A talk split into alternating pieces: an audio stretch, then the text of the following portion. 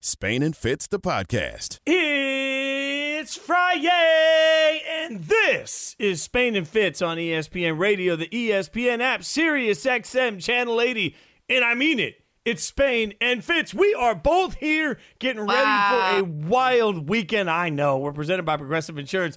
All of our guests will join us on the Goodyear hotline. Sarah, I couldn't think of a better way to kick off a massive weekend than us being reunited. First and foremost, great work yesterday with the ESPN Women's Summit. We missed you. I went a little crazy with some hot takes. I'm not sure. Oh, boy. I channeled my inner Stephen A. and my inner Max Kellerman. Like, it all was coming out. So you should be very glad that you didn't have to endure any of that. But great work by you with the ESPN Women's Summit. Thank you very much. It was fantastic time, capped off by chilling in my hotel room watching Chinao Agumake's incredible 144. If you haven't watched it, it's on ESPN Plus. Everybody check it out. Shouts to Shanae. She did an amazing job. Yeah, she's a rock star. And, you know, it's funny you mentioned that because it really gets us into the theme of this weekend. It's like a, I don't know, let's make like a sportsborg, a smorgasbord, like a, sports, like a sweet, I feel like, yeah. Exactly. It is. It's whatever the Swedish chef would call a full weekend of sports on the slate. It's a smorgasbord of sports. I think I'm going to go with sports-a-borg? Sportsbook. I don't know. We'll try it. You really settled on one there, didn't you? Yeah, I really feel like I'm off to the races. But we say that because there's so much going on this weekend. I mean, the NHL playoffs start tomorrow. It's funny. I was talking to the ESPN affiliate 102.5 The Game in Nashville today, and Jared Stillman, my buddy, was asking me about the NHL playoffs, and I realized that I just don't even have the brain capacity to think about the fact that that's starting right now. But that's not the only thing. The NWSL starts tomorrow. There's the NBA Hall of Fame ceremony tomorrow. And starting tonight, you mentioned 144, but the WNBA is kicking off. They're tipping off tonight, and we are right in it. Like, now. It's here. It's happening. It's happening right now. Everybody, don't freak out. It's happening right now. Yeah, the Indiana Fever are at the Liberty. That's kicking off the slate here. Two of the youngest teams in the W, and we finally get a look at Sabrina Ionescu again, kind of redoing her rookie season. She only had 2 games last year before injury, so pumped about that and starting off their sort of Brooklyn era. We got the Sun at the Dream at 7:30. We've been talking about this on Spain and Fitz because Nikki Collin left the Dream 11 days before the season started for the Baylor job. So now they've got to get everybody organized. Everyone's going to be watching Aaron McDonald, Kennedy Carter, Courtney Williams, Odyssey Sims. They are stacked, but they are without Cheyenne Parker. And Fitz, this, you know, wouldn't be that big of a deal considering we've seen some teams lose players to COVID, but she tested positive and then went to Instagram and said this. Part of me just wants to believe, like, it's a whole conspiracy because I'm the only one not vaccinated. So, let's use her as an example and let's say she tested positive. I don't know. I'm not shooting shots or anything because I could very well have it. But because my immune system is high, I'm just not having any symptoms. Whatever the case is, I'm staying positive. Fitz, Sarah, that's wild. Can you say, like, part of you thinks this is happening and then say you're not shooting shots? Like, I don't know that you can live in both worlds on that one. I don't know how you go back to your team after that and just shrug off that you posited publicly that they might be sabotaging your ability to compete in the season opener to prove a point about you not being vaccinated. I mean, that is wild. Can you imagine that? I mean, I just don't know what happens when you walk back in already presumably feeling a little bit of an outsider because you are only the only one who's not getting vaccinated, and then offering up that the team may be conspiring against you.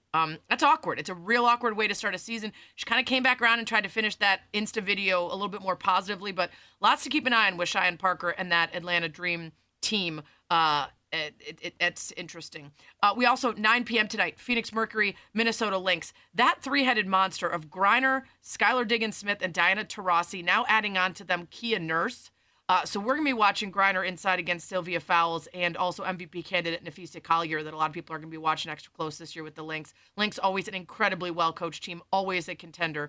So that's going to be a good one. And then it closes out tonight, 10 p.m., the Wings and Sparks. Wings have 4 rookies on their roster, not a single player that has more than 5 years of league experience. Incredibly young Wings team.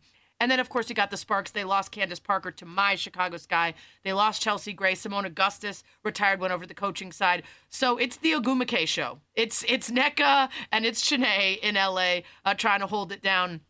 My Chicago Sky are not playing until tomorrow at noon. Lots of expectations with Candace Parker coming home, adding with Courtney Vandersloot, who we're going to talk to, Diamond DeShields, Allie Quigley. And then today we got the best news possible, at least for me, because in my mind, Sue Bird is my best friend.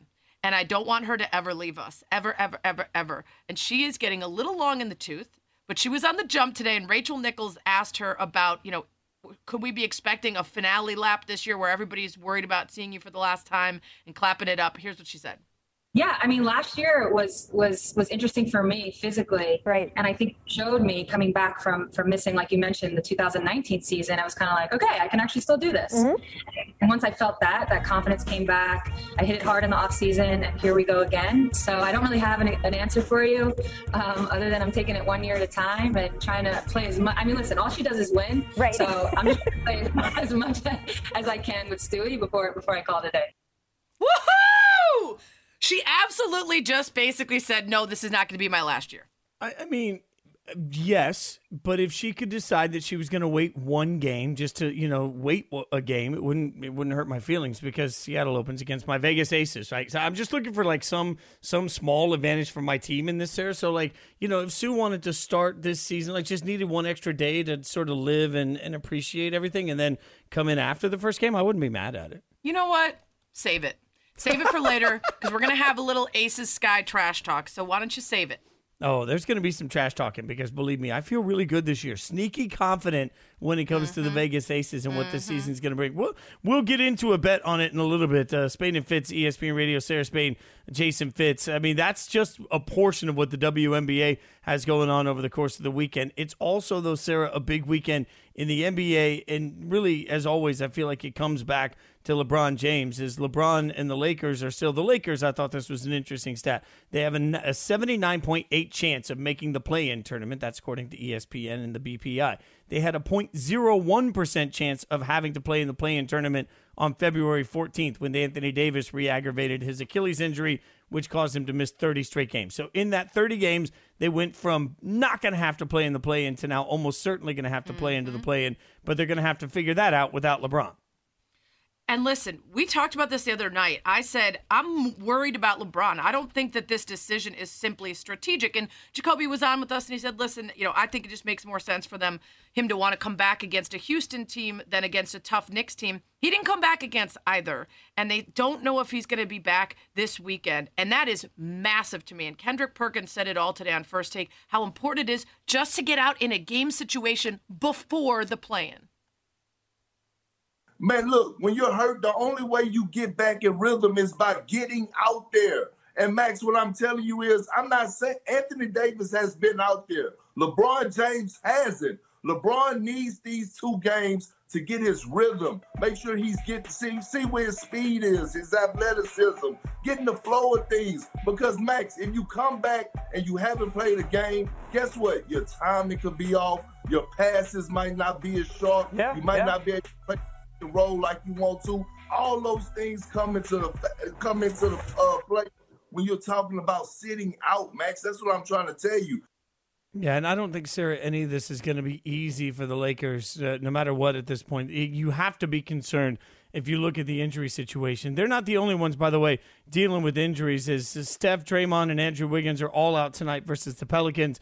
That's going to be a big impact for the Warriors as they're also part of this play-in conversation. ESPN Radio presented by Progressive Insurance, making it easy to bundle your home and car insurance. Speaking of the Warriors, one of our buddies is going to be on the call with the Warriors this weekend. We'll get his thoughts on all things West Coast and what's going on in the Western Conference next. Spain and Fitz on ESPN Radio and the ESPN app. Like In-N-Out Burger? You're listening to the Spain and Fitz podcast. Spain and Fitz on ESPN Radio, the ESPN app, and SiriusXM Channel 80. Sarah Spain, Jason Fitz. We're presented by Progressive Insurance.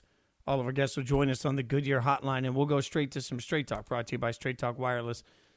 Sarah, a lot of that Straight Talk right now comes into a weekend in the NBA that's absolutely stacked. And I said it yesterday, I think part of the hype over the play-in tournament comes from the fact that there are big brands involved in the play-in tournament. I'm not sure if the play-in tournament in the West looked like it did in the East that we'd be as sort of infatuated with it, but we are, because you've got teams like the Warriors and the Lakers finding themselves in an unusual situation where they're trying to get their way in to the actual playoffs, which is stunning to say, but it's part of what really makes it a win. Better to be lucky than good sometimes.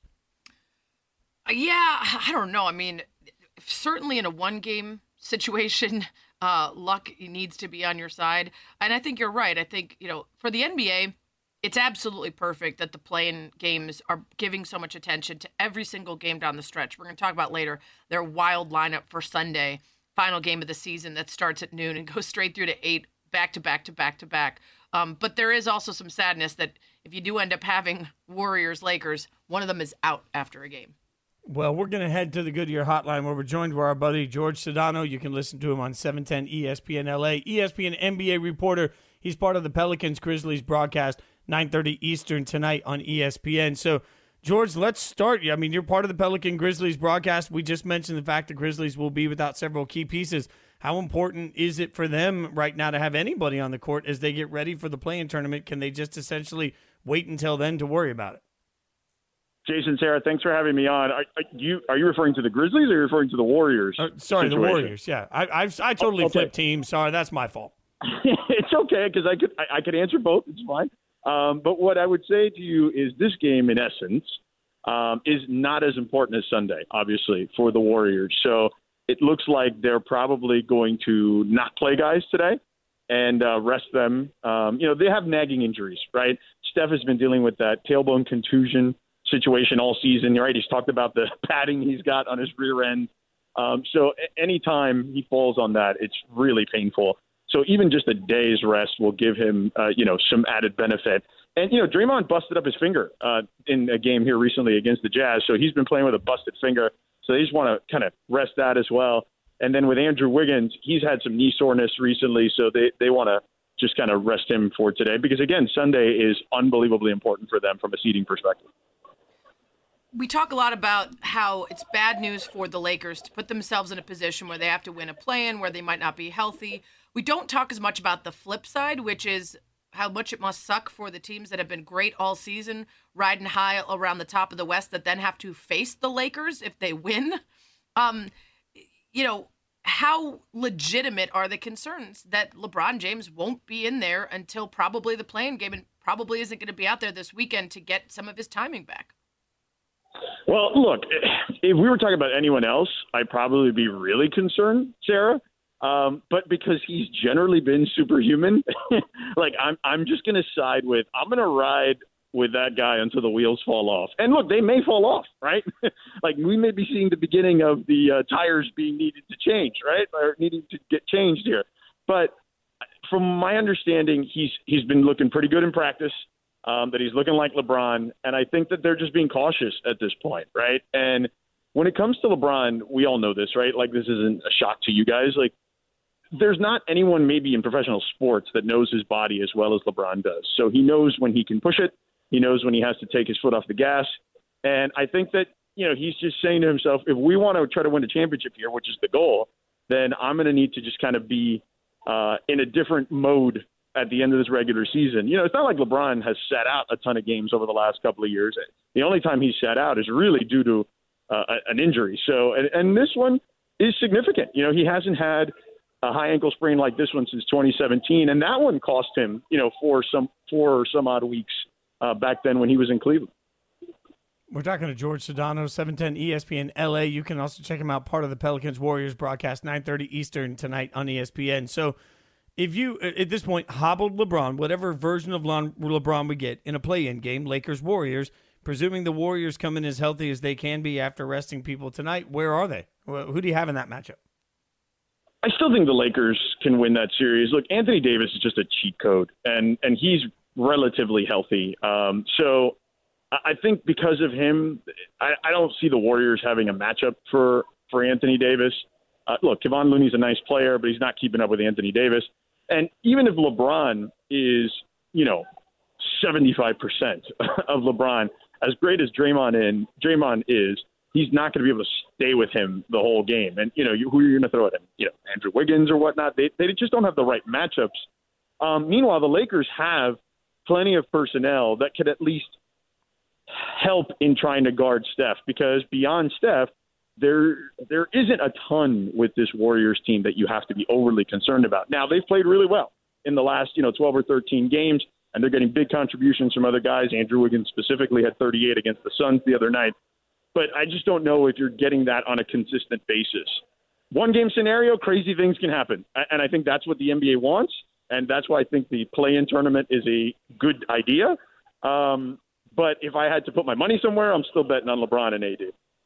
Spain and Fitz, Sarah Spain, Jason Fitz on ESPN Radio, talking to George Sedano on all things West Coast, Warriors, Lakers, NorCal, SoCal, WeHo, SAMO, in and out, all the other things that are West Coast. And since we didn't get to them yet, I guess that means we have to get to the Clippers. Over the last week and a half, I have heard people alternately say that they are going to win the West. Last night on SportsCenter, SVP said his money is on the Clippers to win the West. I also heard Perk say no one should be afraid of the Clippers. They've been trash.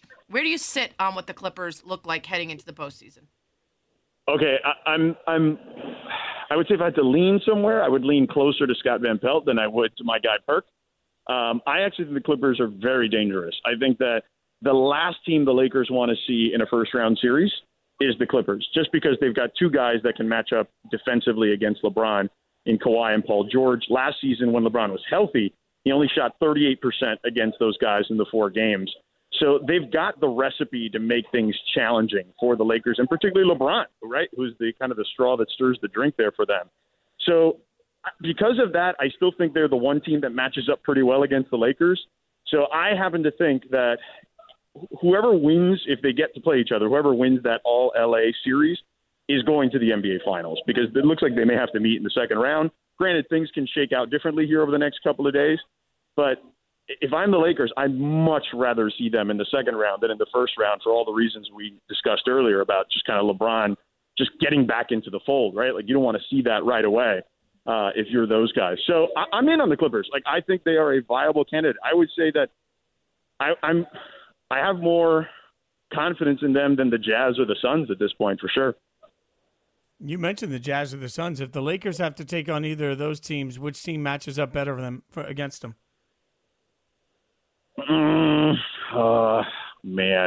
Probably the Jazz. Even though Davis has just bludgeoned Gobert over the years, I still think that the Jazz have, you know, they're pretty deep, man. Like, so I think they'll be good against the Lakers. I don't think they could beat the Lakers again, because Davis is a cheat code in that situation, and you know they can put Gobert in a tough spot. Having to guard the perimeter in some situations with Anthony Davis, which is not necessarily his forte. You guys can check him out tonight on the Pelicans Warrior broadcast, 9:30 Eastern on ESPN, and of course always on 710 ESPN LA and across all of our shows. George Sedano, George, my friend, stay safe out there, and let's all agree In and Out's completely overrated. Appreciate you, my friend. It's great fast food. That's all it is. Great fast food. All right. See you guys later. You have to get it animal style, and then you have to order off the menu, and then you have to it's fine. Yeah, it's okay. Wendy's is better. Straight Talk Wireless, no contracts, no compromise. Yeah. I mean, at this point, you know, I'm just here to speak truth about In-N-Out Burger. Somebody has to do it. Great stuff from George as always. And again, don't forget to check out the broadcast tonight. With his work being right there. All right, coming up, we mentioned the WNBA is getting underway. Well, there's a great article that breaks down some of the great conversations that need to happen. We'll have one of them next here, Spain and Fitz on ESPN Radio and the ESPN app. You're listening to the Spain and Fitz podcast. Establishing the Women's National Basketball Association. I may be the first, but I will not be the last. Once I got to see powerful women doing what I hoped and dreamed of doing, I want to continue to be able to win. This is Spain and Fitz.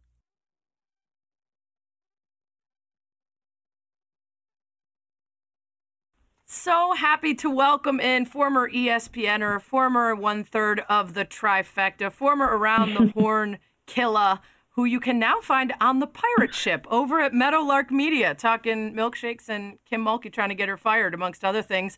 You can also read her incredible new book that I got to read before all of you. What? And it's wonderful. All the colors came out. You can pre-order it now. It's out in stores on May 18th. But you are here, Kate Fagan, the great Kate Fagan, on Spain and Fitz, to talk about your latest freelance writing. It's been a while since we got to read your words outside of book form. And it's an SI cover story about the WNBA. And, man, it hit on so many things that so many of us in this space are constantly talking about, but in a new way and in an exploring way. And one of the things that you've tweeted is understanding why we watch sports isn't just a thought experiment. It has practical implications. Tell me why, for the WNBA's 25th season, the approach you wanted to take was, why are there still people that not only don't watch this, but choose to mock it? Well, thanks for having me on. It's good to talk to you guys. It's good to be back on the ESPN airwaves. So thanks for the time. And as far as for that story, I felt like this idea of why we watch sports, and this is something, Sarah, you and I have talked about so much, is crucial to understanding how we can grow the women's game. Because I think there's this belief, and I write it in this story on SI, I think there's this belief that we watch the game because of athleticism, because men run faster and jump higher. And I acknowledge that that is amazing, that men can run that fast and jump that high. And seeing some of those spectacles, it does take your breath away. But when you really dig deeper, a lot of why we watch the game is the storytelling, is the understanding of the storylines within a team and between teams, and then just the stakes of an event. And so in this story, I try to weave together that really when you get down in there, yeah, those dunks are amazing, but really we're watching because we have some connection and we understand what it means to the people watching and what it means to the culture. And once you understand that, I think you can start looking at women's sports a little differently, and you can start looking at the infrastructure around it rather than thinking it's the women themselves and the way they play the game that's the quote-unquote problem. So, and look, I'll tell everybody, I think this article on SI is not worth just reading. Like, sit down and really sink it in, soak it in, because there's a lot of great information, Kate. But I'll push back on something because I want to get your thoughts on this, because one of the things I think you really smartly mentioned is that we need to do a better job of telling great stories. Free agency, why is this person moving to this team, and why did this person get that contract? Those are great points. But I'll also say that those are things we ignore in other sports like the NHL. So are we ignoring it in your mind because it's a women's sport, or just because it's not considered at the same level of the other sports that we, frankly, put a bunch of money into? Because we don't put a bunch of money until now into the NHL, and it also doesn't get coverage. Well, I think that the NHL comparison, there's a couple ways to look at it. One, there's probably a reason that ESPN over the last, whatever it's been, 6 to 8 years, hasn't pushed the storylines of the NHL, and that's because ESPN didn't have the rights. So it's not a direct comparison because ESPN has the rights to the WNBA. And so if ESPN is going to have the rights to the WNBA and put a limited number of games on air, which is the first problem, and then not invest in the storytelling, it's doing the WNBA to some degree a disservice, because there are other platforms out there that maybe they might pay a little less money for the rights, but they're going to really invest in the storytelling, which is going to allow the game to grow and drive interest. And the other thing, just because you brought up this NHL comparison, and I think it's a smart one, is that the one thing the NHL doesn't happen to the NHL is that if someone doesn't like the NHL, they don't go around screaming to everybody about how they hate the NHL. And this is something Sue Bird, Seattle Storm legend, says all the time. It's like, hey, she might not be an NHL fan, but she doesn't go out of her way to trash it. There's like an apathy, a neutrality, like, okay, people over there love the NHL, and that's cool. But with the WNBA, people actually come into the space of the WNBA, or the fans of the WNBA space, to tell them that it's trash. And that's a difference, even though, Fitz, I know that wasn't the exact question you're asking, but I think the fact that ESPN owns the rights means that if they want to grow the game, they have to invest in the storytelling. Where's the programming around the WNBA? Where are the talking head shows that give us the storylines? Like, that has never existed for the WNBA. Kate Fagan is with us here on Spain and Fitz, Sarah Spain, Jason Fitz on ESPN Radio. You can read her cover story for Sports Illustrated about the WNBA on the tip-off of the 25th season tonight. Don't look away. Your point is so valid, Kate. I remember I actually sent an email out to some folks around ESPN, and I said, please make sure everyone here knows how to say Sabrina Ionescu. You would not let it slide if we were talking about a men's athlete who has just dominated and crushed and is breaking records. And this is important. And to your point, you talk about in the article, the effort at times to talk about, should someone get traded? You know, is this coach doing a bad job? All that stuff. And the key to that is that the people who are doing that debating need to be informed, and they have to be willing to do the work to get caught up if they aren't informed. And with women's sports, oftentimes that feels like a chore instead of part of the job, whereas we'll instantly learn about some obscure thing if people tell us it has stakes that matter. And I think that's what this comes down to, is convincing people that these women are worth watching, that the talent is there, that the stakes are high, and you bring that up. How do we make it so that this country prioritizes and believes that winning a WNBA championship is a big deal? Well, I think the first step is to remove the poison from the WNBA's water. And yeah. I write that line in the SI article. And by that, I mean, the first step is that if you're listening to this show right now and you don't care about the WNBA, you don't want to watch the WNBA, number one, we're not shoving it down your throat. This is a segment on a radio show. There's probably other segments that you might like more than different segments. Just choose not to watch it. But don't go out of your way to get on Twitter and hit up @SarahSpain and Fitz and tell them, like, stop shoving it down my throat, because there are plenty of things we talk about, and you choose whether or not you're into them or not. And if not, you let it go. But for some reason, the WNBA is a holding place for sexism, misogyny, homophobia. Like, it is this place where we put all of that energy and we think it's okay. So that's the number, in my mind, that's the number one thing. Like, as Sue Bird said to me last week, it's not, we're not saying, she doesn't need you to be a WNBA fan. Just stop poisoning the water. Let other people decide if they want to be into it, and don't remove all of its cultural capital every chance you get. And I think that's a huge first step, because the WNBA has millions of loyal fans, and there will be millions more who turn an eye to it if they don't feel like they kind of get stepped on every time they mention it. Like, there aren't people coming at them saying, wow, you're a complete loser if you're into that. So I know it seems like it should be a small thing, but for the WNBA, it's a huge thing. Like, just get out of its way. We're not asking you to be into it. If you're listening to this, you don't want to be into it, don't be into it. Just stop trashing it. And I think once we get that out of the way, you'll see the game grow. If we can get that out of the way, I think you'll see the game grow to this idea of stakes and a mattering. Like, who the WNBA champion is, we might start to invest more in thinking that that is something that matters to us as a culture. Kate, you know, with that in mind, I think back to any time you've ever been in a high school basketball game, a pickup basketball game, when there's a girl that's there that just crushes everybody, the whole gym goes nuts. So where does this culture come from, where it goes from being super supportive and awesome to suddenly doubting everything that the product puts out? Well, I think the best way to kind of encapsulate it is, like, after putting out this SI article, you know, I was surprised. I haven't been on Twitter a ton over the last couple of years. I've just been working on other stuff. Good idea. Sarah, you know this. Yep. And I kind of I kind of cannonballed in by writing about the W. I forgot.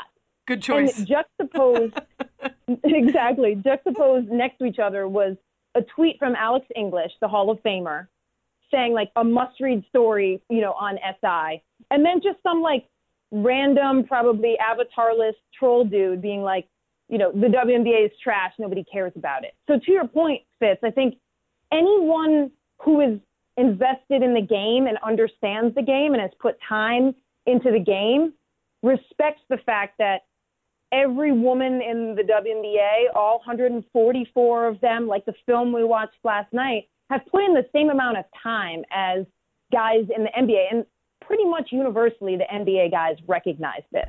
And if you've been on a court and you've played with women, and you've got a level of respect for them. So really what we're talking about is, like, this, and I don't even know if it's just on Twitter, because you often also see it in bars and in conversations, but it's that kind of disrespectful, like, I hate, it's like a cliche, but right, like the keyboard warriors, and they are invading a lot of the space and creating a kind of poison when we talk about the WNBA. It's Spain and Fitz. Kate Fagan with us. You can find her over at Meadowlark Media, hanging with Le Batard and the boys, and also doing freelance writing for SI.com. Her new book, All the Colors Came Out, can be pre-ordered now and is out in a couple days, May 18th in stores. One last quick thing, because we're running out of time. Expansion, is that necessary at this point? Not only because the amount of talent in the league and players that get cut with nowhere to go except abroad, but also in order to increase the amount of people invested because there's a team in their area. Yeah, I think it's necessary. It's inevitable. I think we're going to see two more teams in the next two seasons by, like, 2023 in markets that want it and that covet it and that are recruiting the team and that will support it and help it grow. Because I do think that when you're looking at that, we're at the 25-year mark. When you're looking at the next decade, you don't want to have a third of your draft class not making rosters. That's just not something you see on the NBA side. So I think this expansion is both necessary and inevitable. Awesome stuff, Kate. Everybody needs to go read the article. Lots of great points brought up, and we got to keep having these conversations and address it head on. So appreciate you doing it. Really incredible job. All right, thanks, y'all. Always love catching up with Kate. She's fantastic. Go read that article as well. Coming up here on Spain and Fitz, what to watch for on the diamond and the ice as the sport continues. ESPN Radio. You're listening to the Spain and Fitz podcast. Woo, this sport is rolling on. We've got a real tight indie Liberty game going on. Smorgasbord is easier to say. Smorgasbord? But I like the weirdness of smorgasbord. I like it to be weird, Fitz. I think at this point you would know that about me. That's why we work well together. I think you know that about me. It's Spain and Fitz, Sarah Spain, Jason Fitz, ESPN Radio, ESPN app, SiriusXM Channel 80. Keeping an eye on this WNBA game, tipping off the season. Fever and Liberty keeping it tight right now in New York. But we've got an eye on a ton of other stuff going on this weekend, including baseball, and really something to keep an eye on. Of course, we've got games we want to watch for, but what I'm keeping an eye on, Fitz, is this weird Yankees story. This is, 8 members of the team, all of them vaccinated, testing positive. And, Aaron Boone talked about how he's just glad right now it looks like the spread has stopped. We've been concerned every day. I guess there is still concern. I think the one positive right now for us is that today was the first day of no new cases. So all saliva tests from yesterday that have come back in today were all negative, and that's the first day that's happened. I hope is good news and hopefully means we're moving in the right direction. Certainly we won't know that for sure, obviously. We will get some PCR testing back later this evening as well, and then obviously more saliva test results tomorrow, where hopefully we continue to have no new positives and start to move in the right direction and out of this. And Fitz, we know the vaccine is mostly to protect you from full symptoms. You can still get COVID even if you're vaccinated, but it is still surprising on one team for it to be spread like this amongst vaccinated people. Yeah, and the hard part about this is it's got to be defeating as an organization when you're trying to figure out where you can relax things and where you can't relax things. And then for everybody in the Major League Baseball community, as you look across the board, you think, okay, if we're all vaccinated together, in theory, we should be safer. And then you see an outbreak like this with the Yankees, and it just makes you question everything. So I just don't know how anybody can – we've talked so much about the mental health aspect of this. I don't know how you're able to sort of focus in on this moment and feel safe through the process when you see this happening to a team that, in theory, has done everything the right way and still can't prevent this outbreak. Well, there's also a difference between feeling safe and feeling available, right? Because the safety aspect is that hopefully most of these people are experiencing little to no symptoms, not serious symptoms, but right. Their unavailability is a problem, particularly if not enough of a team is vaccinated. Then the risk is spreading to somebody who is more likely to have a much more serious reaction. And then, the obvious problem of having players not be available to play. We'll be keeping an eye on the Yankees, certainly something to watch for. Speaking of that, everyone's got a cousin from Boston who forgets their wallet at dinner but never forgets a sixer of refreshing Sam Adams. Cheers to that. The Boston Beer Company, Boston, Mass. Savor the flavor responsibly. We'll also be watching for the Padres hosting the Cardinals this weekend. First up, Saturday, so tomorrow night, 8 p.m. Eastern, then again on Sunday Night Baseball, 6 p.m. Eastern on ESPN Radio and the app, and at 7 p.m. on ESPN for that Sunday night meeting. Sarah, do you think there's a lot of pressure for the guys when they're getting into this game, knowing that they're both teams that are still alive in my Major League Bachelor quest to pick a favorite team? Yeah. I feel like that's probably top front and center on everybody's mind. Yeah. Top of mind for sure, Fitz. They're really worried. I think that's also why Stosh's team decided to end their 11-game skid. It wasn't so much because they didn't want to lose a 12th in a row, but they were really worried about getting out of your good graces with a good dozen losses. As we were preparing for the show the other night, Stosh said, man, they've lost 11 in a row. And I said, I don't know how that's going to fare in my bachelor contest. And so then suddenly, bam, they win a game. They turned it around. You're welcome, Kansas City. You guys can feel free to just DM me. If that's the case, I'm sad you've already eliminated my Cubs. I would love for you to use your powers to encourage them to greatness as well. And instead, here we are with the Cardinals still on the list. But that's an argument for another time. Spain and Fitz, Sarah Spain, Jason Fitz, ESPN Radio, ESPN app, Sirius XM Channel 80. We've got a lot of baseball this weekend. NHL playoffs starting tomorrow. And you remember Greg Wyshynski told us earlier this week that because of the Canucks' COVID problems, they will be playing even though the playoffs are starting tomorrow. They're just going to finish out the regular season while the playoffs are starting. We don't even know if we can go in and out of Canada. It's a thing. But in the meantime, we're going to get the playoffs underway and see what we can get going while we await answers from Canada and elsewhere. Emily Kaplan, our great coverage, hockey cover here for, that's not her official title, hockey coverer, senior hockey writer for ESPN, was on Around the Horn today, and she used her FaceTime, of course, to set up all the great storylines.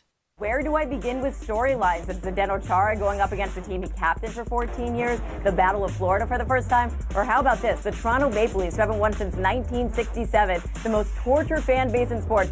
Imagine the irony if they finally break through and their fans are not there with them. I'm not giving you all of this to say, please like my sport. I think anyone who's witnessed the Stanley Cup playoffs can appreciate the intensity, the grind, the magic of it. But it's going to be a great one. With all the sacrifices people have made this year, whoever hoists the Stanley Cup in July, it'll be richly deserved. She's not wrong, by the way, but like the Toronto portion of this really feels like, you know, we've talked about and we joked during the NFL season how weird it would be to be a Browns fan and really couldn't actually watch your team win the Super Bowl had that happen.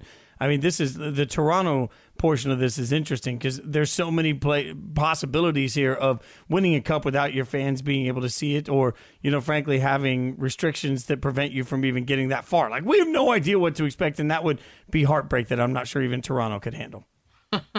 By the way, if you are just getting into the NHL season for the Stanley Cup playoffs, I don't blame you. It's some of the best playoffs in sports. It's been a weird season, but Greg Wyshynski has an incredible primer on .com. If you go to NHL page of ESPN, you can find out everything you need to know heading into the postseason, including why the playoffs start tomorrow, but one of the divisions doesn't start the playoffs till the 19th because they're still finishing the regular season. You can hear all about the realignment of the different divisions created for just this season only and how that affects playoff play and how these teams are so darn sick of playing each other because they've been doing it all year long. The playoff format that's different. And, of course, what I mentioned earlier, they're still awaiting news from Canada, which is emerging from a third wave of COVID to figure out how they can deal with getting the teams and players up north integrated in with the teams down in the U.S. So a lot going on in the NHL, needless to say, not to mention the Battle of Florida, which has always been, you know, the prime spot for hockey. When I think hockey, I think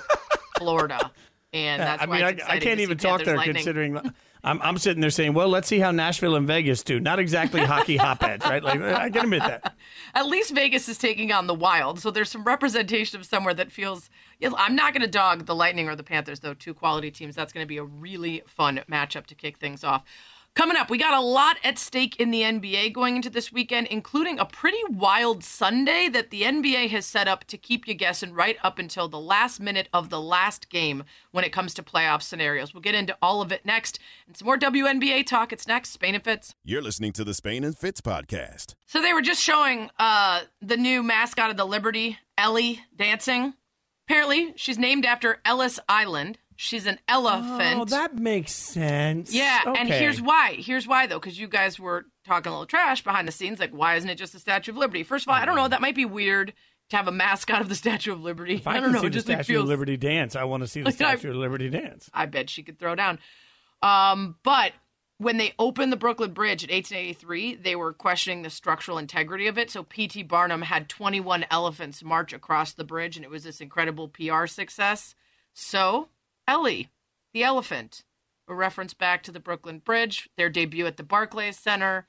Ellie, Ellis, yada, yada. Here we are. Shouts to Ellie the elephant. Spain and Fitz, Sarah Spain. I don't remember that scene in The Greatest Showman. So no, you know, I still haven't seen that.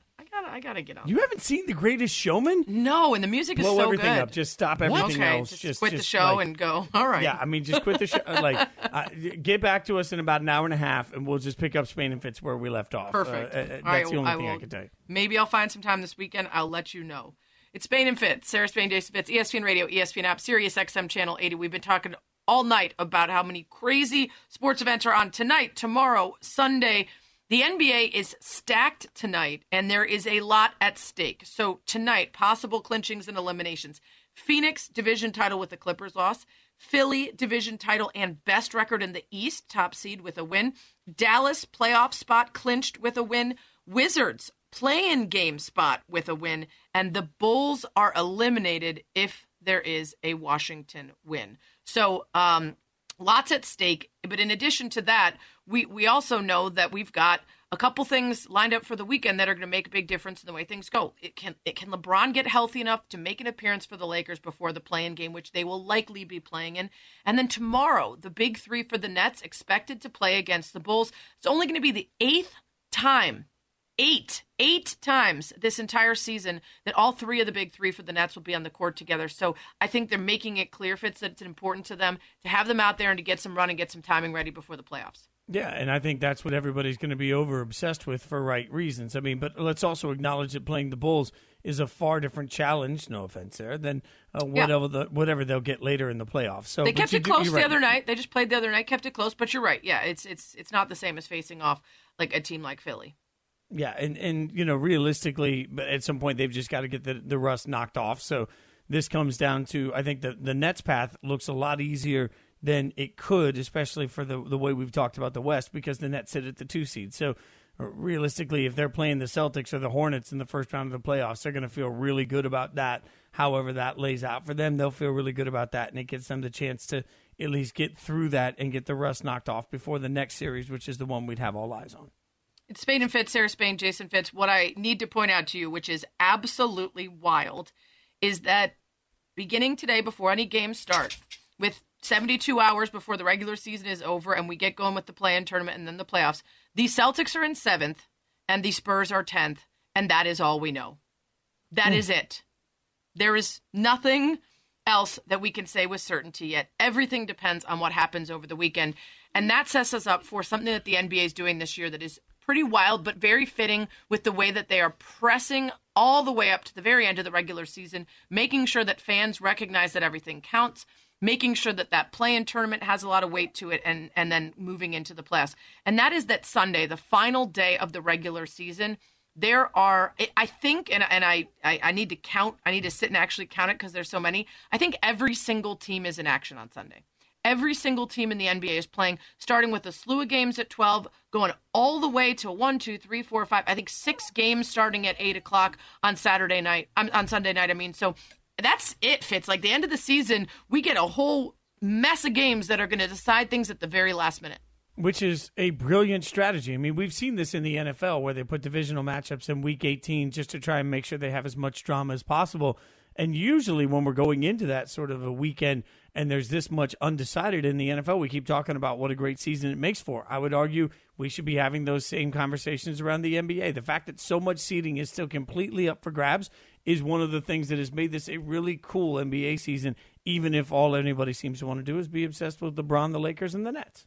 Yeah, and that's why I'm excited. Listen, I'm not out on the Lakers or the Nets, but I feel much less certain going into this play-in and postseason that those are the two teams that we're going to see at the end. There's just the injuries and everything else leave us with a lot of question marks, which makes me really, really pumped for this final stretch. Reminder that all the play-in tournament and all playoff games are on ESPN Radio starting Tuesday night. It's Spain and Fitz. We're presented by Progressive Insurance. Guests join us on the Goodyear Hotline. We also, this weekend, WNBA gets its shine tonight. The start of the 25th season, #CountIt, is happening right now. We got a slew of games tonight. Tomorrow, my Chicago Sky gets started at noon, their championship campaign. We also have the NWSL regular season starting tomorrow with literally mine. I get to say mine, I get to say our, and I get to say we because I'm one of the co-owners of the Chicago Red Stars. They get started on Sunday against the Challenge Cup winners, Portland Thorns on Portland. I'm throwing a big watch party here in Chicago at one of my favorite bars, getting a big group of people together outside to watch on a big screen.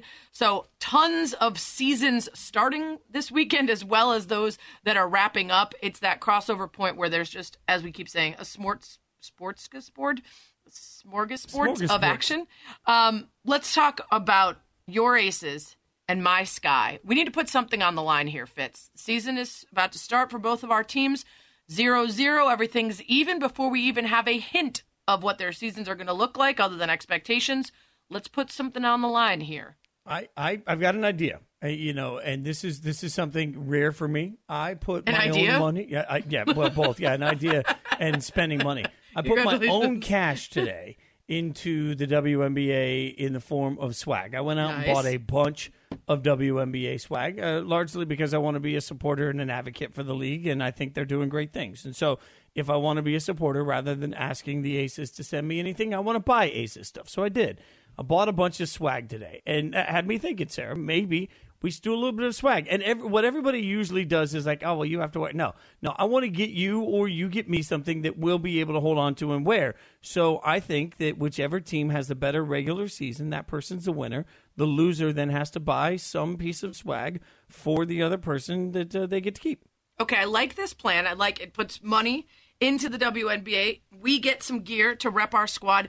Let me up the ante just slightly. Can we also add in that for a day – at the end of the we're doing this based on what, let's say, best regular season record? Mm-hmm. Okay. Yep. For a day, we have to change our Twitter avatar to the logo of the other person's team if our team has a worse record. This is a spectacular bet, and we're going to carry this one over into the NFL also. Yes, yeah, so I'm all in for this. But let me ask a question. So, like, I have, let's just, like, say, 240,000 followers. Yeah, I got like 39,000. You don't have 40,000. Yeah. No. Should you have to change your avatar for however many days it takes to amount to 240,000 followers? It does appear like it's fair trade. I mean, here's the thing. Realistically, it might take me the next 15 years to do that. So, it's funny, Sarah. Like, you can say the WNBA rocks. You know what? I'm putting that as a poll. I'm going to ask people if you should have to keep it up for 6 days to equal the exposure of my one day. That's just doesn't fair. Seem like a fair trade. Okay, 6 days I'll give you. Like, let's make math easy because my brain, because I'm stupid. I'll go a week, you go a day. Okay. That's fair. A week and a day. Like, that's okay. the fair contest on this. And, I'm just going to buy followers by the NFL season so that, it only has to be up there for an hour when the Bears are better than the Raiders. So I like this bet. So it comes out, and I feel confident about, by the way, there is a little piece of me. Let's remember that the Vegas Aces last year had a very good year, even though they were minus two of their best players. So they did. Okay, I feel like Vegas is going to be they're going to be throwing it down. They're going to be throwing it down. I just wanted to let you know that Candace Parker's on the Sky now. Okay, okay. Anyway, ESPN Radio is presented by Progressive Insurance. That was a weird, like, high-pitched trash talk session. It was like we both inhaled from a balloon and then talked trash to each other. A new life lesson: if you talk trash in a really high voice, you don't make anybody mad. That goes along with my other life rule: if you whisper it, it's always creepy. This is a new segment. By the way, the whispering thing is right. We are also going to have a new segment where we actually get helium balloons and trash talk each other. Write it down, Fitz. ESPN Radio is presented by Progressive Insurance. At Progressive, they're making things even easier. They'll help you bundle your home and car insurance together so you can save on both. Learn more at Progressive.com or 1-800-PROGRESSIVE. Coming up, speaking of the Chicago Sky, Courtney Vandersloot joins us next. You're listening to the Spain and Fitz podcast. Spain and Fitz, Sarah Spain, Jason Fitz on a Friday on ESPN Radio, the ESPN app, SiriusXM Channel 80, an extra special Friday full of the WNBA starting, wrapping up the NBA season, NHL playoffs tomorrow, NWSL on Sunday, the Basketball Hall of Fame. We'll get to that in a few minutes here on Spain and Fitz. Lots going on. And it's time to check in with one of my favorite players from my favorite WNBA team ahead of what should be a really important season, a really good shot at their first championship. From the Chicago Sky, Courtney Vandersloot joins us. Sloot, thanks for the time. Yeah, thanks for having me. Okay, so obviously the biggest news around this season is Candace Parker deciding to come home to the Chicago area and join up with the Sky. Tell me what, you and your wife, Allie Quigley, are two of the stars of this team. What were you guys doing when you found out that Candace wanted out of L.A. and back to Chicago? We were in Russia, and we were on a flight, actually, and it was like we had talked to James earlier a little bit, like maybe an hour earlier, and I was like, he's like, I think she's coming. I don't know. And, we're about to hop on a flight, and when we landed, we had, like, both of our phones were just blowing up saying, like, no way, Candace is coming back, like, Candace is coming home. And so that's how we found out for sure that she was coming. Was there any recruiting here? I mean, were you sending any notes along the way to try and help the process? Oh yeah, we did everything. We pulled out all the tricks that we have. I mean, we really, really wanted Candace to come play for Chicago. So, you know, we sent her Chicago-style food. We hit up Portillo's and pizza, Chicago-style hot dog, like everything we could. You know, I was like, we got to make a homecoming video. Let's just bring out all the tricks, you know. I'm not sure any of that really worked or mattered, but she's here now, so I'm just going to, you know, I'm happy about that. And safe to assume you didn't send her that burnt bread that we saw in 144 last night. No, that was exclusive to the Villas. There was not enough Sky content last night, but some of it was just the team getting distracted by the cameras and burning their Italian feast. And I was here for it. It was very real. Courtney Vandersloot with us here on Spain and Fitz, talking about the Chicago Sky season starting tomorrow at noon.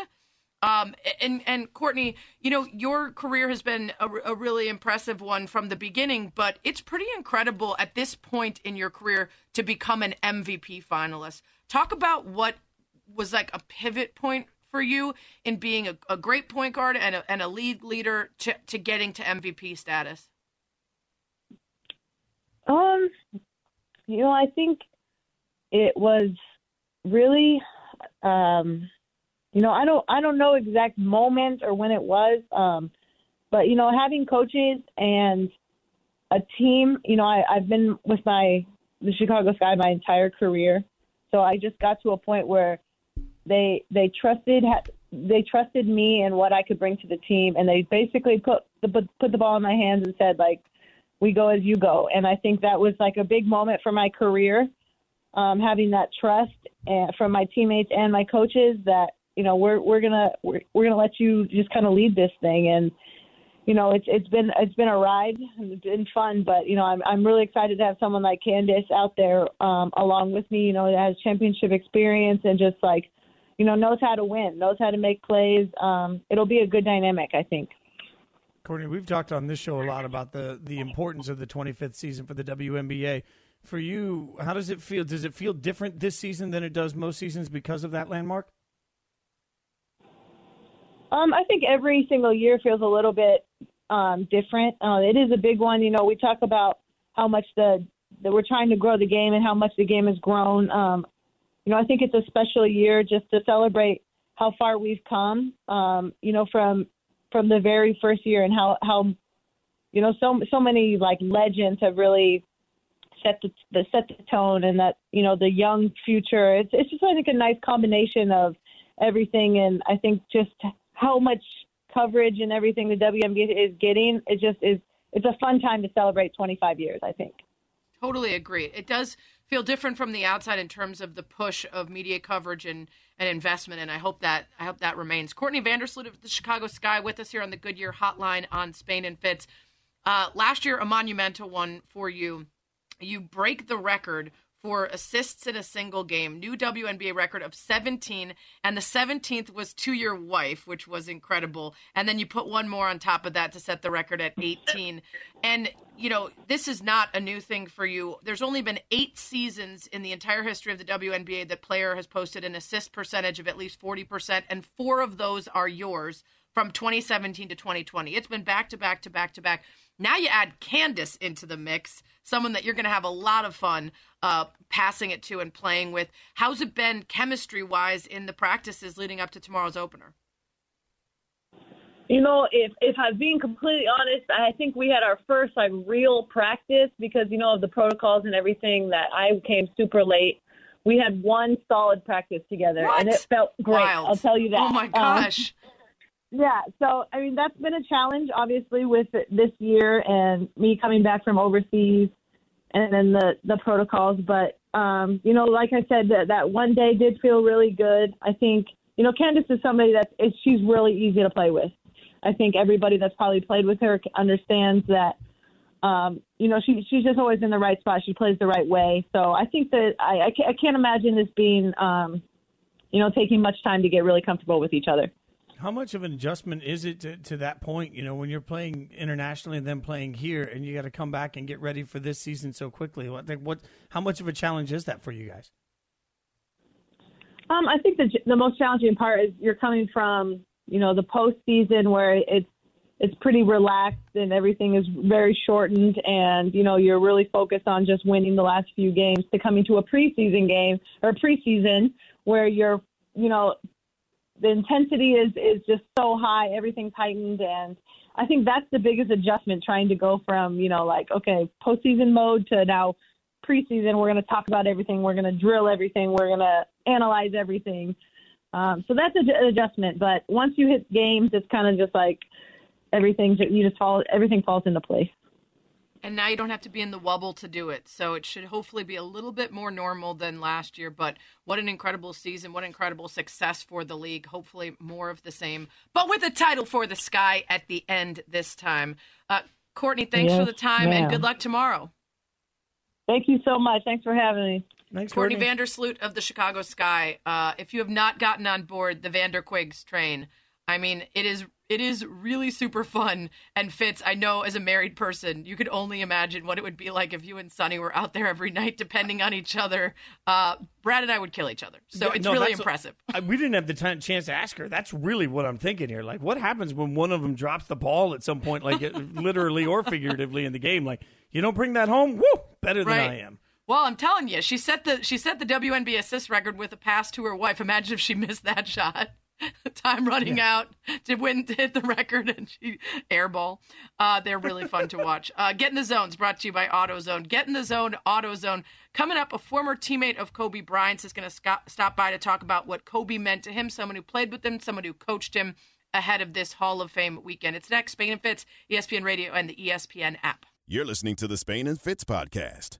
Spain and Fitz on ESPN Radio, the ESPN app, SiriusXM, Channel 80, Sarah Spain, Jason Fitz. We're presented by Progressive Insurance. Don't forget, the Basketball Hall of Fame enshrinement ceremony tomorrow, 5:30 p.m. Eastern on ESPN.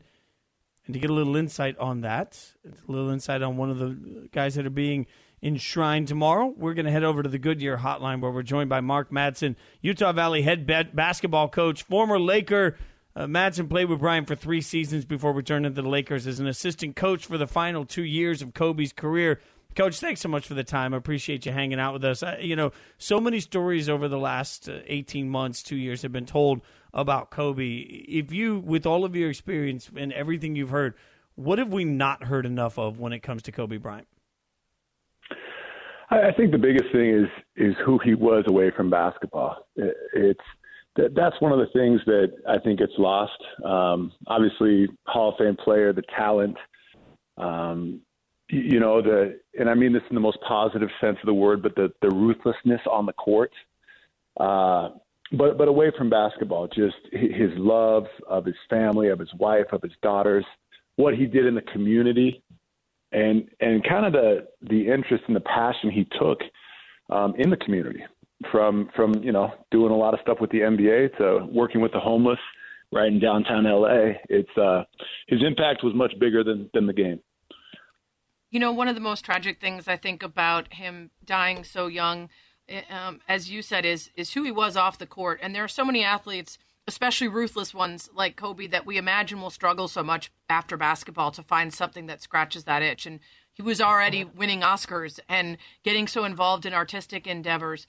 So there's that side of it, of wanting to see what he could have become in other pursuits, but also how much we felt like from the outside, Kobe was changing from the sort of awkward guy who didn't quite feel like he fit in as a young man to someone who found his footing in the NBA and then who eventually warmed to so many and becoming a mentor as an older player. And then post-basketball, embracing who he was, fighting for women's sports. In those later years, how much did you feel and notice that Kobe was kind of acknowledging who he had been and then moving into who he wanted to be? It was, in a way, it was almost like two different people. It really was, because playing with him in the early 2000s, it was hardcore. I mean, it was all about winning. It was all about, when he went on the court, he was going to give it everything he had at the highest level of effort and just putting everything on the line. Later, when I went back to coach him in 2013, he had mellowed. He had mellowed out. He still had that same fire on the court, but you go through the training room, and he was, he always was very diligent in the training room with Gary Vitti, with, you know, the chiropractors to make sure his body was good and well taken care of. But then he would, you know, he literally sat there from the training room and did a lot of work on his phone. I mean, he would be there typing away, making calls, sending texts, I think in anticipation of the next chapter of life. And, but it was, you know, he took everything a notch down in terms of just that tenacity, but still on the court, it was the same. We're talking to Mark Mattson, Utah Valley head coach, head basketball coach, Spain and Fitz, ESPN Radio, Sarah Spain, Jason Fitz. I think it's interesting. You know, you played with him and then you come back as an assistant coach working with him. What was that like for you, having seen, you know, two different roles with Kobe? It ended up, I was a little bit nervous at first, to be honest with you, only because we had one relationship as teammates where it's just more relaxed. You grab a dinner, you know, you talk about things in the locker room, and then now I'm on the coaching side of things, but it was great. I remember when I was on the staff, you know, we would sit on the plane at times and just talk X's and O's. Sometimes we'd kind of think back to a lot of the triangle offense principles, which, you know, throughout Kobe's entire career, he loved it. He loved the triangle. You know, Byron Scott's system already had some triangle in it, but the funny thing is, in the early 2000s, there were times when Kobe hated the triangle. There were times when Shaq hated the triangle. So they'd be pushing back on Phil Jackson. The one thing with Phil is, don't mess with the triangle. Do not mess with the offense. You know, if you mess with the offense, he's taking you out. It doesn't matter if you're Shaq or Kobe or whoever. And so there was always that pushback back and forth. And then, you know, both those players, all of us, you know, anyone that played for Phil, we talk about it all the time when we see each other, the triangle principles, the four pivots, the different reads out of the triangle. Spain and Fitz, Sarah Spain, Jason Fitz, talking to Mark Mattson, Utah Valley head basketball coach, former Laker, teammate of Kobe Bryant, and then later an assistant coach for the last 2 years of Kobe's career. You wrote a great story that people can go find on markmadsen.com, some of your reflections. And you just were talking about, you know, the triangle offense and that connection with Phil and Tex Winter and the thing that we tie so much to Michael Jordan's career as well. And we know Michael Jordan will be the one that enshrines Kobe tomorrow. Do you have any expectations or idea of what that will sound like, goat to goat? I'm guessing it's going to be emotional. Obviously, I don't know Michael. Played against him in one game. You keep the box score, you frame it, that type of thing. But you know, I don't know him at all. But just nothing but respect. But It has to be emotional. It's going to be emotional because we lost Kobe too soon. You know, it was tragic the way it happened. You know, we lost Kobe's daughter and other people on that helicopter flight also, and it's sad. It's sad, and you know, it's taken me a while to work through it. I'm continuing to work through it, as I'm sure others are. You know, I think back. I think one of the things that just makes Kobe so special is how much of a student of the game he was. You know, when you're on a road trip, as a coach, you know, you're on a road trip and you never know when the Super Bowl is going to be, but one of the Super Bowls coincided with being on the road. And so we got together and we watched it. And I was sitting next to Kobe for a lot of it. And it was amazing to just watch a Super Bowl with Kobe, because he's pointing out these football players, and some of them he's like, that guy is the man, here's why. And then other guys, and a lot of it had to do with how they handled pressure. And so here we are watching the Super Bowl, and you know, everyone handles pressure differently, and I got to hear Kobe's honest thoughts on all these great NFL players.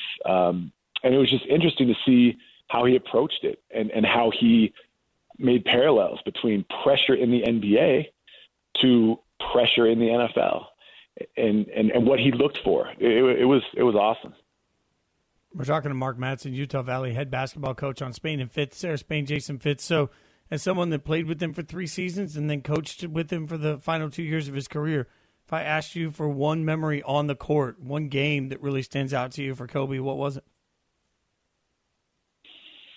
I mean, I would say it was probably when the Washington Wizards came in, and Michael Jordan at that time was playing for the Washington Wizards, and there was so much hype around that game, Michael versus Kobe. And, you know, leading up to it, I wondered, I said, what's going to happen? Is Michael going to go off? Is he going to go for 50? Is he going to go for 60?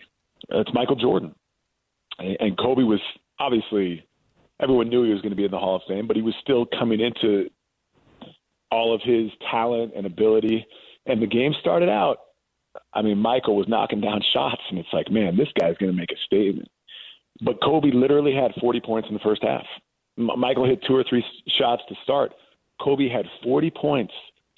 And not 40 points on the last tick of the second quarter. No, 40 points with like 2 or 3 or 4 minutes left in the first half. You know, he slowed down a little bit in the second half, but he was hitting 3-point shot after 3-point shot. And the Staples Center was just, everyone was on their feet screaming. And it was just, you're watching it unfold and you're just thinking the NBA, you know, is in good hands with Kobe going forward. You know, Mike's kind of in the twilight, and Kobe's going to take this thing forward. And he did. The Hall of Fame enshrinement ceremony is tomorrow, 5:30 p.m. Eastern on ESPN. Thanks so much for the memories, Mark. Everyone go to markmadsen.com, read up on some of the other stories he told, including a pretty moving one about having to miss the celebration of life at the Staples Center for a very good reason, as your wife went into labor right beforehand. So your second son came into the world on 2/24/2020. Awesome stuff, Mark, and good luck with the upcoming season. Thanks, Sarah. Thanks, Jason. Appreciate you guys having me on. Thanks, Mark Madsen really on Spain and Fitz. Sarah Spain, Jason Fitz on ESPN Radio. Mark, brought to you by Goodyear, helping you discover the road ahead. Goodyear, more driven. Coming up, it's a Friday. We got some sports Tinder and a hilarious quote from a player who just found out they're the same age as their teammate's mom. It's coming up next. You're listening to the Spain and Fitz podcast. Friday, okay? We've had a long week. Sometimes it's hard to spit it out. It's Sarah Spain, Jason Fitz, Spain and Fitz on ESPN Radio, the ESPN app, SiriusXM Channel 80. That music you're hearing is Jordan Davis. Be sure to subscribe to the Spain and Fitz podcast. We got an after party tonight on this Friday where we talked to Jordan Davis about his upcoming single, By Dirt, and what it's been like being a musician during COVID and all sorts of stuff. We also talked to him, Fitz, about his upcoming tour with a college football frenemy. Here's what it sounded like.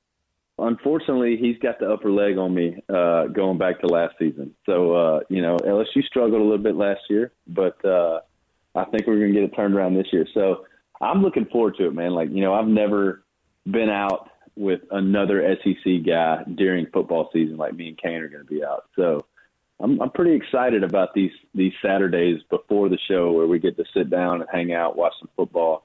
And I'm sure that there'll be some smack talk going between UGA and LSU, between me and Kane. Kane Brown, Fitz, is the headliner of the tour that he said to join, and that's going to be an interesting back and forth on Saturdays. Yeah, there's a lot. Look, anybody who doesn't know, a lot of cash and a lot of trash talking goes on those tour buses when it comes to games for some of these artists that are big fans, and Kane is a huge Georgia fan, and Jordan, my buddy, big LSU fan. So check out the whole interview, though. It's out there on the Spain and Fitz podcast. Really good stuff from Jordan, and check out By Dirt. Comes out May 21st. I'm, of course, now picturing you parting with a single dollar at a time and pulling your hair out. On everybody else's gambling, and you're sweating over a dollar loss. He's thrifty, everybody. He's thrifty. It's Spain and Fitz, Air Spain, Jason Fitz. Like we said, Spain and Fitz podcast, Apple, iTunes, wherever you get your podcasts. Guys, it's a Friday. That's right, it's Friday.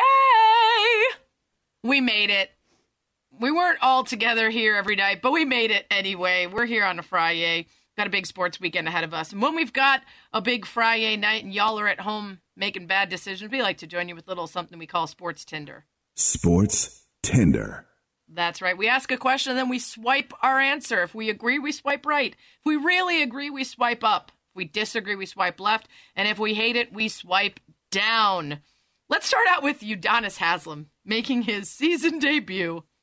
Fitzy was 2 for 2 from the field, 2 technicals, 2 minutes played, and he was ejected. But he was a +3, so good game. I am going to swipe up, super like. Not only good game, hell of a year. Like, you play 2 minutes, you get the full season's paycheck. Like, I'm going back, and I'm just sitting on the team plane going back and saying, guys, I'm really glad I helped everybody out in there. It was efficient, too. He did not miss a single shot all season. So how do you like that? Yeah, you could actually picture with UD, too, him just deciding in advance, like, you know what, I think I'm going to get kicked out of this game because it's been really nice not having to play. So I'm just going to take myself right out. I'm going to swipe up, super like. Yeah, 100%. I mean, it's the most UD game ever. Moving on to another story that we've already been told was a little overblown. The headlines, a little bit more dramatic, but there is truth to it, that Baltimore Ravens offensive lineman Ben Cleveland, a.k.a. Big Country, subsists on squirrel. He acknowledged at Friday's minicamp that he likes to eat the little furry creatures that Sarah Jessica Parker's character in Sex and the City called a rat in a cuter outfit, but that he has a specific squirrel diet is an overblown thing. He just eats what you got in the freezer from the fall. You got a little hungry, you got no deer meat left, fry up a squirrel or two and go eat that. He said it started when he stayed home sick, couldn't find anything in the house but biscuits, so he opened the living room window and shot two squirrels for lunch. He said some of the squirrels in South Georgia taste a little bit more nutty, but the acorns and stuff up here aren't as strong as the ones down south, so up here it just tastes like squirrel. Fitz. Has he not learned anything from Cousin Eddie, by the way, who had to give him up because they're high in cholesterol? Come on. If you're in a pinch, are you eating some squirrel? I'm going to swipe right. Okay, really? I got a lot of friends that have gone down that same path. Really? Like, you know, country music got a lot of the hunting buddies out there that have done that. That'll fry up some squirrel. I have never eaten squirrel, but given I'm an exotic eater, right? So if you hand me a piece of alligator or a raw horse in Japan, I'm going to eat it. So like, it's just one of those things that I'll do. I will eat squirrel, but I won't be proud of it. I will probably deny it afterwards. You're not proud of much, though, are you, buddy?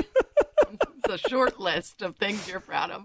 I'm going to swipe down. I hate it. Okay, for a number of reasons. Number one, I'm a vegetarian, so we must be talking about a pinch like you're literally going to die unless you eat a squirrel. Also, I disagree with Carrie Bradshaw. I don't think squirrels are just a rat in a cuter outfit. I like squirrels. I think they're adorable, and there are furry friends that live amongst us, and I don't want to eat one. So, no, I'm not going to do that. WNBA season. Sauce on them, I don't want to do that. No, I'm out on squirrel if I can help it. Okay, go ahead. Let me know if Korn, Q-U-O-R-N, that brand starts making like squirrel nuggets that are actually plant-based. Maybe. But even then, I'd be sad if I thought about it too hard. All right. WNBA season is underway. 25th season, hashtag count it.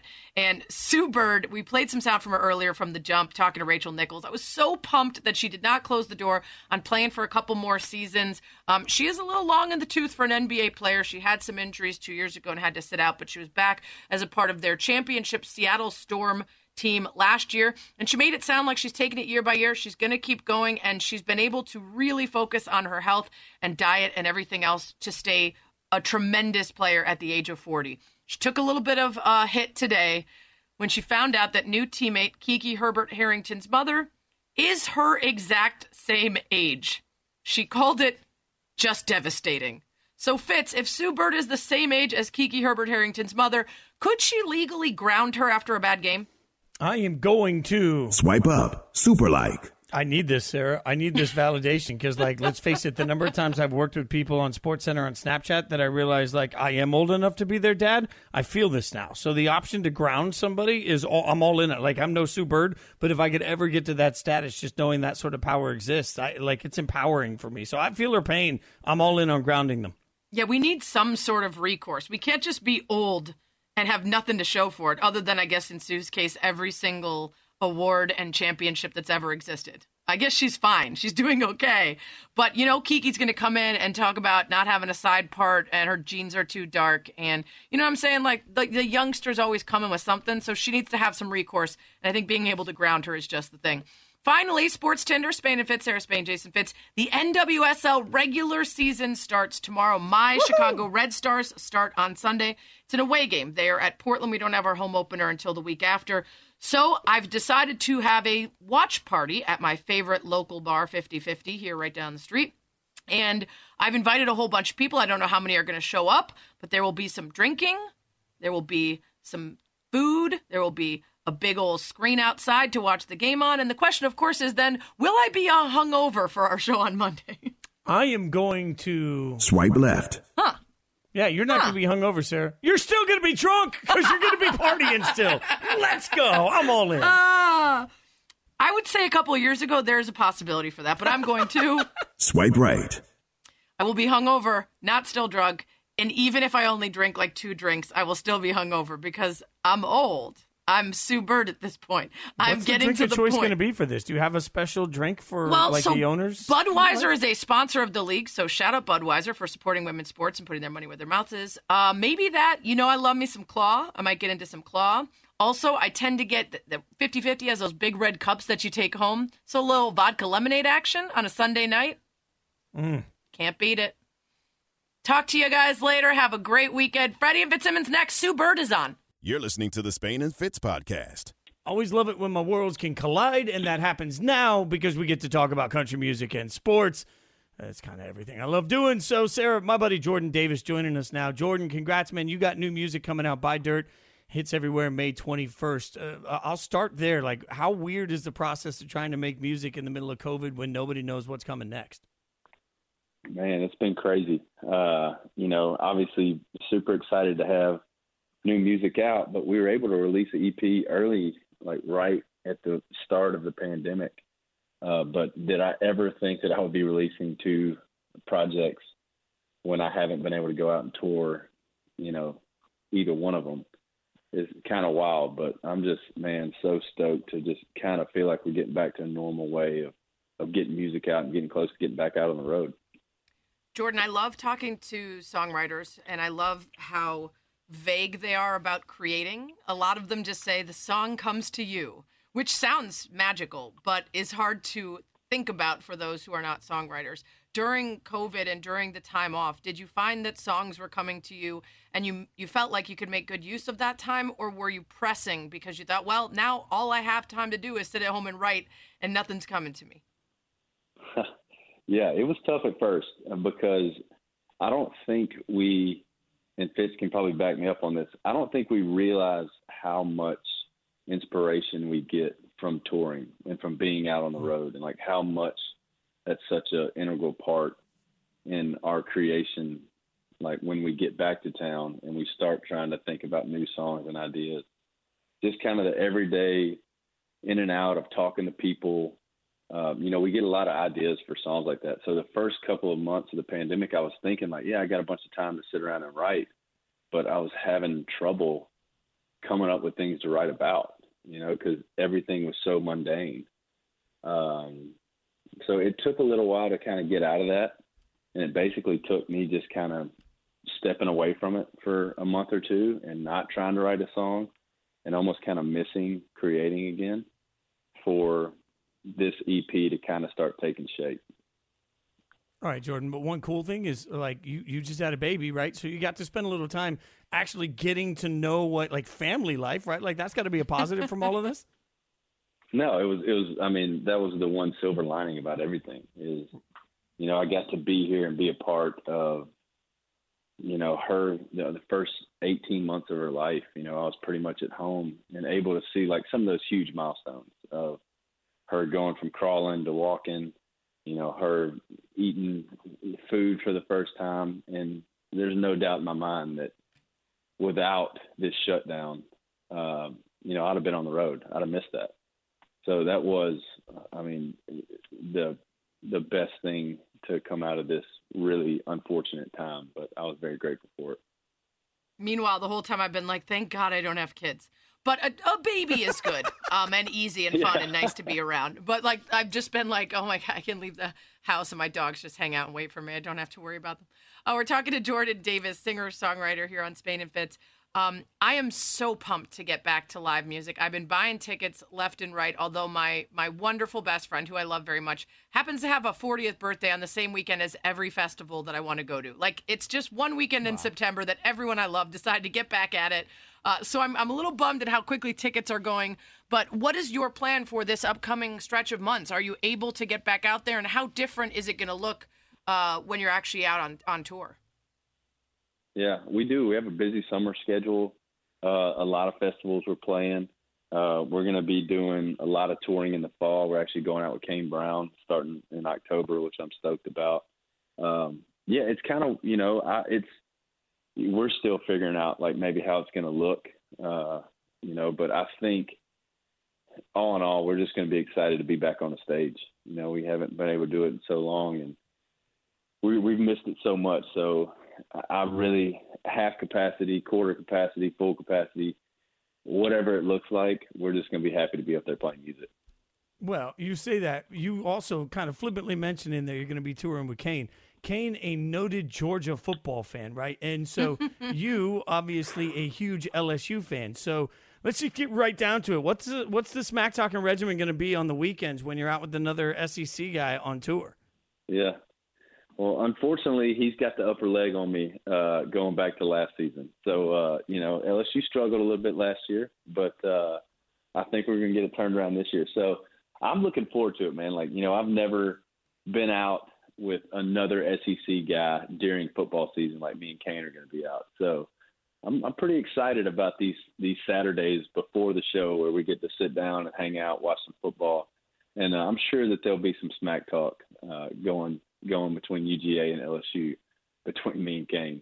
I mean, you guys did have, by the way, a really good recruiting class. So, like, everybody I keep talking to thinks that LSU is going to bounce back quick. You know, I'm trying to give you a little hope, Jordan. Just trying to give you hope, man. Oh, I know, and I appreciate that, buddy. I think we are too. Like, I think, man, I really think it's good to find a quarterback. I think Max Johnson's the guy, and I think he took some huge steps last year. And I mean, I just think that LSU is too good of a program to have two kind of subpar seasons, and I think this year is going to be a big one for us. Okay, but I need to test just how big of a fan you are, because I can tell you from experience, and this is an absolute 100% name drop, and I'm cool with that. I was talking to Eddie Vedder, and he is such a massive Chicago Cubs fan. And when the Cubs were starting their, you know, heating up, not World Series year, but the year before when they went to the NLCS, they had planned a tour in, I think it was South America. And next summer, Eddie's around Wrigley, and he's like, I said last year, we're not planning any more fall October dates just in case the Cubs continue to be in the mix. And, of course, they won the World Series next year. So he's planning tours around a potential World Series trip. Are we at that point yet, Jordan, where it's like, I'm so sorry, LSU is playing that day. I cannot perform. Yeah. Unfortunately, I'm not quite to Eddie Vedder's status where I can play tours around LSU football games. But I do love when it's so crazy. Like, you know, there's nothing like, you know, night games in the SEC when LSU is going up against Alabama, whoever it is, you know, nighttime in Death Valley.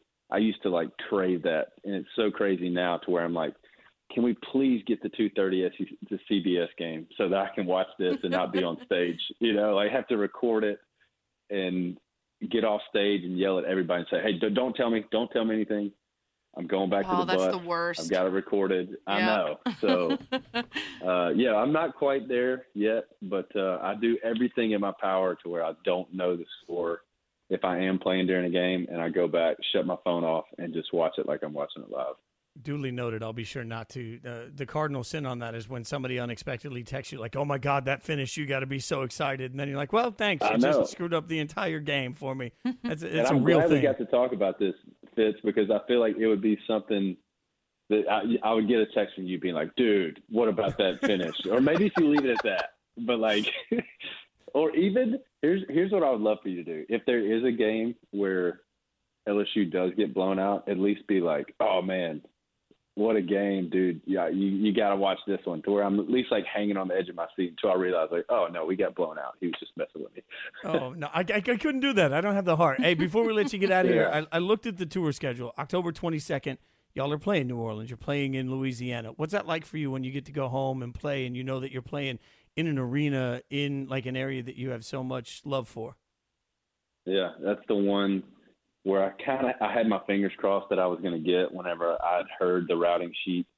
And, dude, when it came through, like, you know, every show is going to be great, but I'd be lying to say that I don't have this, you know, Smoothie King Center circled down in New Orleans, and that I've gotten a ton of text messages from buddies being like, dude, you're coming down early, right? Like, we're going to get the time to drink this in and celebrate it. Cause it is, man. Like, that's going to be a special night, not just for me, you know, for my family, my friends. And I've definitely got that one highlighted. Well, you guys can check him out all fall. He'll be out with Kane Brown. You can check out all the info everywhere. You can check him out on social, Jordan Davis Official. And By Dirt comes out May 21st, everywhere you get your music. Jordan, keep crushing, man, and we'll figure out a way to hang out, you know, game day this fall. We got to get you, like, somehow on one of these weekends. You got to come over and hang out with us. Absolutely, man. I'm looking forward to it. And thank y'all so much for having me on. Man, and, we didn't even ask why we should be buying dirt. Is it like pork barrels, or, you know, is there a shortage, like gas? Like, why are we buying dirt? Is this for our graves? What's happening here? Yeah, I know. That's what's funny is when I first turned that song in, I was like, hey guys, I have this new song. It means a lot to me. It's called By Dirt. And the first response I got back was like, you talking about like buying a grave plot? And I was like, I never thought of it that way. It sounds really depressing. Yeah, I'm sorry. That's where my brain went. Yeah. Well, who needs Dogecoin when you got dirt? That's what I'm saying. Come on now. Dirtcoin. Jordan, we appreciate you, brother. Yep. Be good. Hey, thank y'all so much. Thanks for listening to the Spain and Fitz podcast. You can listen to the show weeknights at 7 Eastern on ESPN Radio and on the ESPN app.